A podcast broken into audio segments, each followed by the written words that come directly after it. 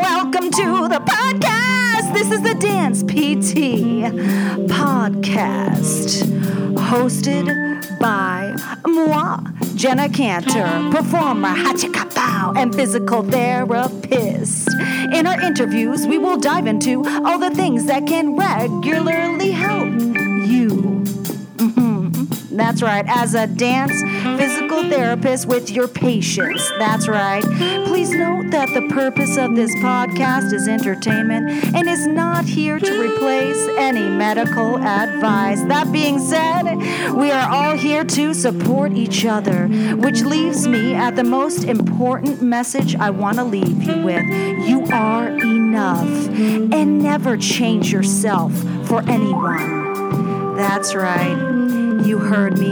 Be you, and that will enable you to help others the best way possible. Let's end with more scatting. That's right. Jenna out.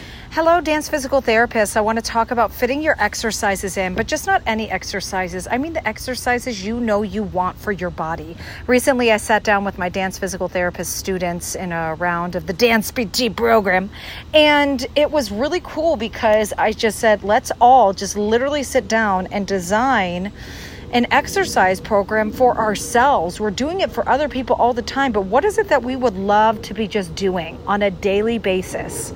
What are those things? And so we sat down we all took the time to write on our exercises and then we everybody went through and talked through what they did and why they chose those exercises. And it was really cool because when do we do that for ourselves? We're always thinking about the people we're taking care of. We get so much joy from it, so we forget about doing something so simple for us to do because we know it. We're like, oh, yeah, and lacking movement in my thoracic spine. Well, yeah, so of course we want to do some sort of exercise for it and so on. I, I think Uh, little things like this can go a very, very long way in self care and therefore making you more present and happily available to the dancer patients that need you.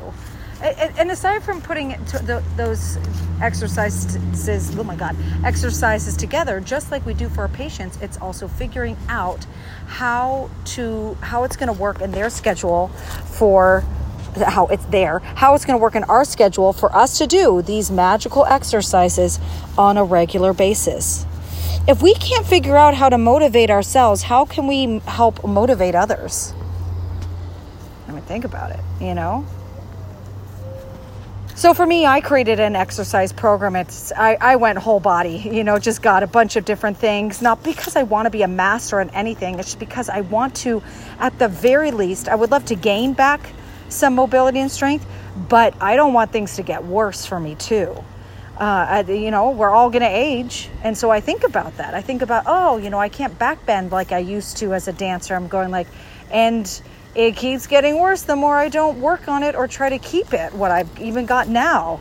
And so for me, I look at doing these exercises as a halt in the decreased mobility process because it's not fun. It's not fun to feel so limited to do movements that used to be so easy and like you didn't even think about it. You didn't think about it. It wasn't it wasn't a thing. So I, I challenge each of you listening to this podcast episode right now, sit down and just like just set a five minute timer, include dosage, and write out everything you want on your body. If you end up needing 10 minutes, let it be 10 minutes. You don't need to worry so much. I literally just made up a number.